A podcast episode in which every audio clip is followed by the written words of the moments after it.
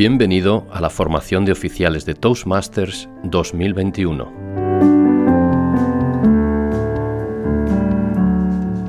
Voy a pasar un poquito ya a la parte de cumplimiento de, la reglamentación de protección de datos. Como os digo, eh, Toastmasters Iberia ha lanzado un proyecto que tiene dos objetivos claros. Primero, informar a los clubes de cuáles son sus eh, sus, obligaciones en su caso, respecto a la protección de datos y segundo, ayudar con la generación de una serie de herramientas para, herramientas para que nosotros podamos disponer de ellas y nos sea más fácil gestionar la parte de protección de datos de nuestros miembros e invitados.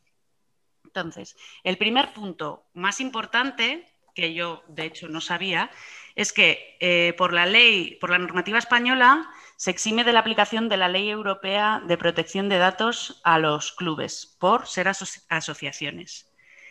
Eh, esto nos lo han dicho ayer, la verdad que yo no tenía ni idea y, y si es verdad que a los clubes corporativos sí se les obliga por ser corporativos y por pertenecer a una empresa, luego eso es importante, pero sin embargo, a pesar de que las asociaciones en principio estén eh, eximidas de, la aplicación de esta ley de protección, sí que es cierto que tanto nosotros como individuos, como desde Toastmasters como organización, lo lógico y nosotros como clubs es que eh, creemos esta cultura de protección de datos. ¿no? Yo creo que a nadie le gusta que se puedan, eh, que se puedan trasladar los datos personales eh, a, medios sin, que uno lo sepa. Por lo tanto, yo creo que es un tema de respeto que debemos de aplicar. Pero, eh, repito, puesto que no es, em, no es vinculante, no es, la normativa no lo exige, Toastmasters lo recomienda, pero no lo exige tampoco a los clubs. Luego, cada uno de vosotros, cada uno de los clubs, eh, idealmente teniéndolo en cuenta en su comité o ya si lo queréis abrir a pregunta con los miembros, ya a vuestro, a vuestro criterio, debería decidir si quiere, digamos, implantar eh, este tipo de, soluciones para la protección de datos o no. Hay muchos clubs que ya lo estáis implantando aquí y en otras partes de Toastmasters Iberia y ya tenéis vuestros propios formularios, vuestro sistema, etcétera. Esto que nos van a dar o la información que nos van a dar y los formularios que nos van con los que nos van a asistir no significa que tengáis que cambiar los vuestros. Cada, es una ayuda y ahí podréis, podremos ir cada uno al formulario que nos plantean, que está estudiado y, lo, han, eh, lo, han, elaborado con, gente de derecho, etcétera, y compararlo con el nuestro. Incluso lo podemos adaptar, el que, el que tengamos. A mí, ayer nos han, nos han enseñado un poco los formularios eh, que, que, pondrán a nuestra disposición y os diré ahora cómo. Eh, y bueno, lo dicho, podemos usar esos formularios, los podemos modificar, etcétera. Entonces, importante, los clubs que quieran, eh, digamos, participar y recibir esta formación e información, tenemos que eh, comunicárselo a Norberto Amaral a través de un mail que han creado específico para de reglamento de protección de datos que también os incluiré en la documentación que mandamos después, de, después del COD, ¿vale? Que es GDPR, etcétera. Entonces, eh, deberíamos nombrar los clubes que queramos participar en esto a una persona, a un eh, interlocutor que se encargue de recibir esta información y que se encargue también de transmitir las preguntas correspondientes. Ahora mismo lo que han preparado, tanto los formularios como lo que están preparando de contenidos, no están cerrados. ¿vale? Ayer se plantearon en la reunión muchísimas preguntas, incluso algunas que ellos comentaron que no habían tenido en cuenta y por tanto es algo eh, que está creciendo y que, que no es estático. ¿Vale? Los formularios los van a poner a disposición este 31 de enero, o sea, en principio mañana, en portugués, inglés y español. Y eh, para mayo, digamos que se cerrará este proyecto, pero sí continuará el año que viene con nuevos encargados del, del proyecto de GDPR. Entonces, también recordar, que es algo que comentó Chema ayer y que es súper importante, que mm, en el formulario de inscripción de miembros, y ahora os vamos a abrir un paréntesis eh, para hablar de la protección de datos de miembros, ya TM en el clásico formulario de, miembros, ya TM, em, que yo debo de reconocer que no me había leído, y ATM te em, indica que se van a utilizar los datos, cómo se van a utilizar, para qué se van a utilizar. Ojo, porque también eh, Chema subrayó una cosa que me parece muy interesante y es que estos datos, según también el formulario que aprobamos cuando nos inscribimos como miembros, se deben destruir a los cinco años. Es decir, si los tenemos guardados en fichas o, en algún tipo de formato, de hecho creo que, no, que deberían estar solo en digital, según esto podemos verlo en concreto para que tengáis más información al respecto, pero por lo que nos comentaba ayer Chema, eh, lo podemos ver directamente en el formulario deben destruirse después de cinco años. ¿Qué quiere decir? Que si tenemos información de alguien que fue miembro hace seis años, no deberíamos poder utilizar, no deberíamos tenerla, ni poder utilizarla, por supuesto. ¿Vale?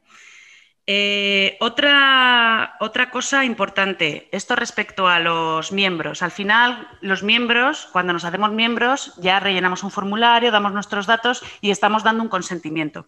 Pero es importante tener en cuenta a los invitados muchas veces traemos invitados, nos quedamos con sus datos sin igual ninguna autorización o una firma que provoque la, que, establezca esa o que valide esa, autorización y lo podemos utilizar tanto em, para, para, conectarles como para bueno, darles información de nuestros eventos o incluso, em, o incluso publicar no, no, su nombre, etcétera. Pero bueno, tenemos que tener también en cuenta eh, el tema de derechos de imagen, que es otro, eh, otro tema completamente distinto ¿eh? y que yo creo que también en algún momento tendremos que hablar de él. O sea, la parte de, reglamento de protección de datos se refiere a los datos de la persona, no a, no a la imagen, con lo cual tenemos que tener en cuenta las dos cosas y hablaremos tendremos que hablar de, también de la parte de protección de imagen, pero sí que es verdad que con estos formularios que, están, que nos están proporcionando o que nos van a proporcionar y además, la verdad que eh, ayer también se compartieron pues, muchos clubs eh, sus, buenas experiencias y sus buenos, buena, buenos mm, formas de desarrollo de, este tipo de formularios y de estas em, eh, de esta forma de actuar respecto a los invitados y a los miembros. que se pueden también estudiar e incluir en el formulario para, para, bueno, pues de cara a todo lo que hacemos. ¿no? Y os voy a poner un ejemplo de lo que también surgió ayer, Em, para que veáis la importancia un poquito también de que en estos formularios estén un poco customizados ¿no? o, personalizados en función de lo que hacemos nosotros en el club. En una de las últimas reuniones que hemos tenido de DEC o así, se creó un grupo de WhatsApp y hubo bastantes problemas porque hubo mucha gente que no estuvo de acuerdo, que no estaba de acuerdo en que no se le hubiese pedido permiso para incluirles en un grupo de WhatsApp. No sé si no me recuerdo ya muy bien si fue un DEC o uno de los últimos eh, congresos de concursos, etcétera. Entonces es importante que tanto los miembros, que ya lo sabemos, como los invitados que no lo saben, sepan cómo se les va a contactar, cuándo se les va a contactar y tengan la posibilidad de negarse o eh, establecer qué tipo de contacto prefieren, si solo quieren por mail, si solo quieren por WhatsApp o etcétera.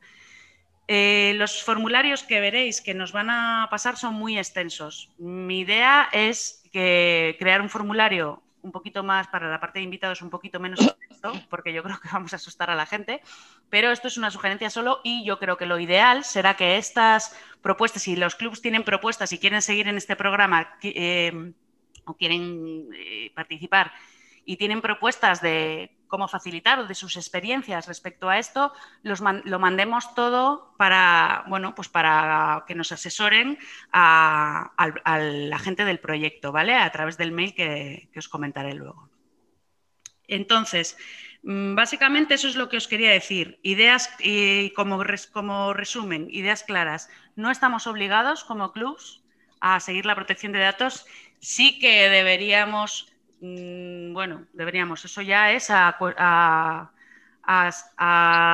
decidir por cada uno de los clubes, pero bueno, eh, casi diría moralmente, yo creo que sería bueno que todos nos comprometiésemos a, tener un cuidado sobre este tipo de cosas y que tenemos a nuestra disposición este grupo de proyecto de Toastmasters que está eh, realizando esta, esta, buena acción porque además nos, está, nos va a dar toda la información que queremos y que participéis y que todos los que, clubs que quieran participar en este tema, eh, nos manden al mail que yo os enviaré luego la persona que se encargará, que bien puede ser cualquiera de los puede ser la persona que queráis, si bien, oye, si pasa a ser una responsabilidad más, responsabilidad más de cualquiera de los officers que ya tenemos especificados, digamos, pues bueno, perfecto. Entonces, yo creo que eso sería lo, lo general. Y nada, pues si tenéis alguna mm, pregunta, yo sí que lo, que lo querría abrir ahora a vuestras inquietudes o preguntas o puntos que queráis que queráis subrayar. todos lo tenéis súper claro.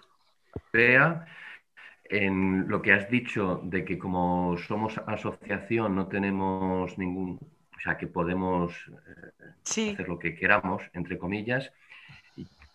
Estoy hablando de memoria ¿eh? y me gustaría revisarlo, pero creo que si eres asociación, como dijo ayer un portugués, tienes que cumplir con la GDPR. ¿Qué pasa? Que los clubes no somos una ah, asociación como tal. Entonces, por eso no es obligatoria el cumplimiento de la GDPR o de la Ley de Protección de Datos, porque no somos asociación. Si algún club está constituido como asociación, creo que entonces sí sería obligatorio para ellos el cumplir la GDPR. Aún así, lo digo de memoria y habría que confirmarlo. Vale, a mí es una cosa que sí que quiero mandarles como pregunta, Chema, muchas gracias por la aclaración, porque a mí me sorprendió muchísimo. Yo llevo mm, preocupadísima con el tema de la ley de protección de datos y las grabaciones y etcétera. De hecho, casi no hemos publicado nada de lo que hemos hecho este año precisamente por eso. Entonces, sí que me sorprendió cuando nos dijeron ayer que no estábamos obligados como clubes. Igual el tema es esta distinción entre asociación y club. Yo creo que es algo que sí que deberían dejarnos claro, pero yo creo que en todo caso sería más cuestión de, bueno, de si alguien no está de acuerdo en, seguir la ley de protección de datos, igual verlo en concreto, ¿no? yo creo que deberíamos estar todos de acuerdo. Raquel, te he visto levantar la mano. Sí, eh, en España como asociación, porque vamos, mm, a lo mejor vea como nuestro club es asociación, eh, en este caso, eh, yo creo que que me corrijan, como asociación sí que deberíamos cumplir la ley de protección de datos. ¿eh? Eso estaba diciendo Chema, ¿eh? que él cree que como asociación sí. En, España, como asociación, eh, sí, sí. Nada más era eso. Vale, no sé si todos los clubes de nuestro área son asociaciones o están constituidos como asociaciones, pero bueno. Sí, una cosa. Un segundo, si puedo. Sí, en, yo, eh, o sea, Asturias estamos constituidos como asociación y yo recuerdo que desde que empezó, desde que entró en vigor la ley de protección de datos, la persona que en aquel momento era el, eh, bueno, creo que era el tesorero, pero bueno, que era alguien bastante entendido en todos estos temas y demás, inmediatamente ya nos hizo, vamos, preparó un formulario y demás porque debíamos, teníamos que cumplirla. Y yo creo que esta persona, vamos, entendía bastante del tema, ¿eh? no era... Con lo cual estoy de acuerdo con lo que dice Chema, creo que es así. Es decir, siendo asociación, si estás constituida asociación legalmente en el registro de asociaciones, hay que cumplirlo. Perfecto.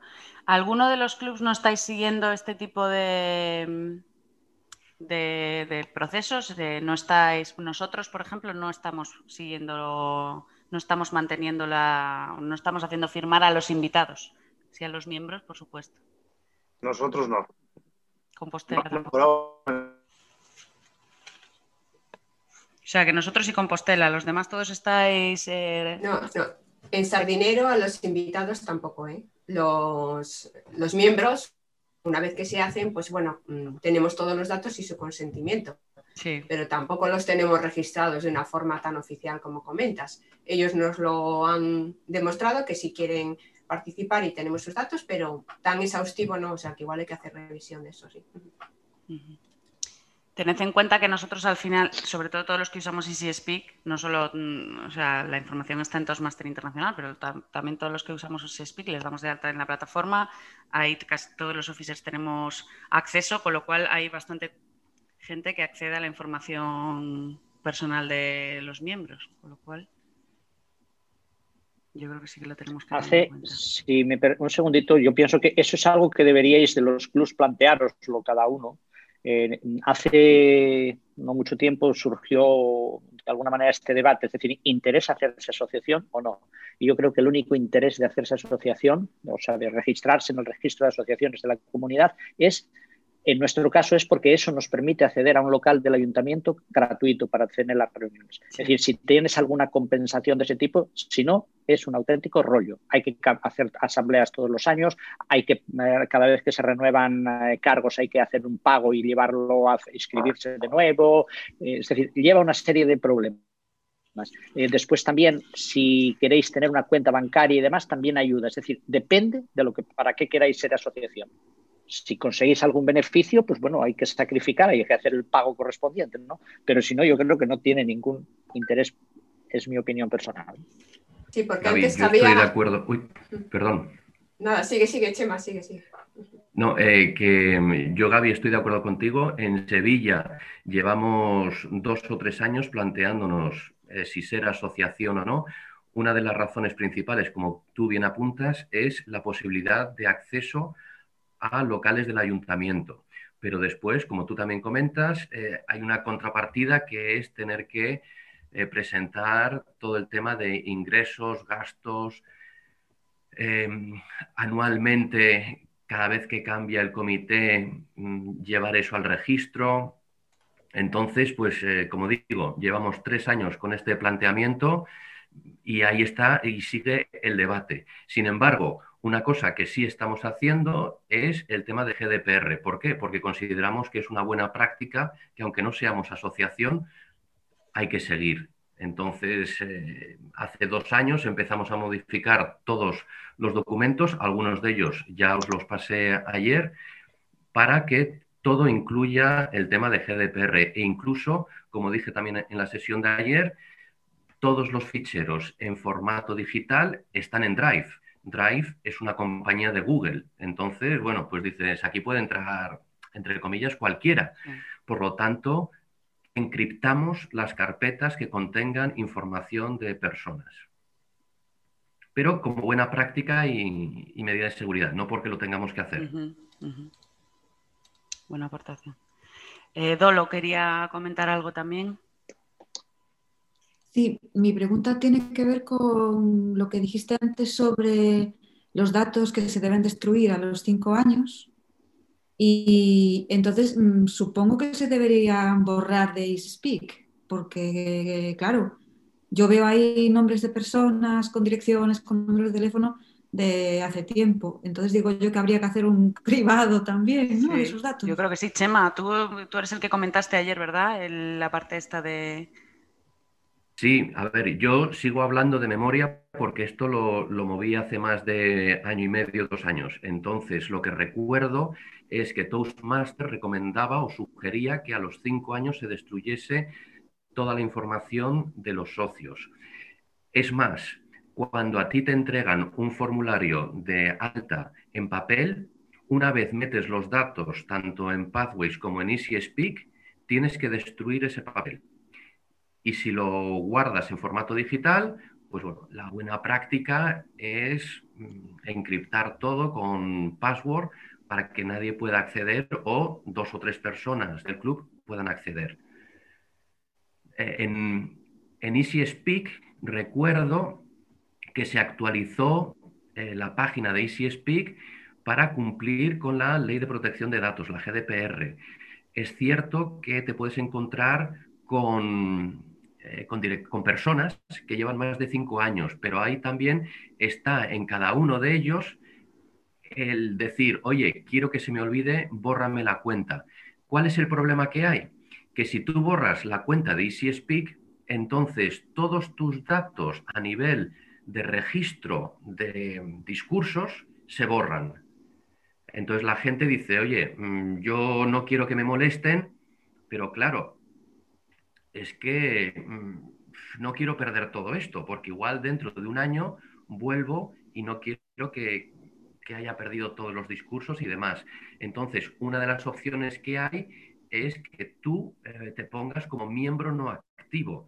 Al no ser un miembro activo, cuando tú envías un correo electrónico a la gente de tu club, siempre lo haces a personas concretas, es decir, lo puedes hacer a oficiales, a miembros activos o miembros inactivos o invitados. Por lo tanto, está en el comité decidir a quién se escribe. Si eres un miembro no activo o un invitado, bueno, si eres un invitado y has dicho que no quieres estar ahí, no tendrías que estar. Pero si eres un miembro no activo, pues eh, la buena práctica es que el comité no envíe correos electrónicos a miembros no activos. Pero para ello también el comité tiene que actualizar el listado de su club eh, semestralmente.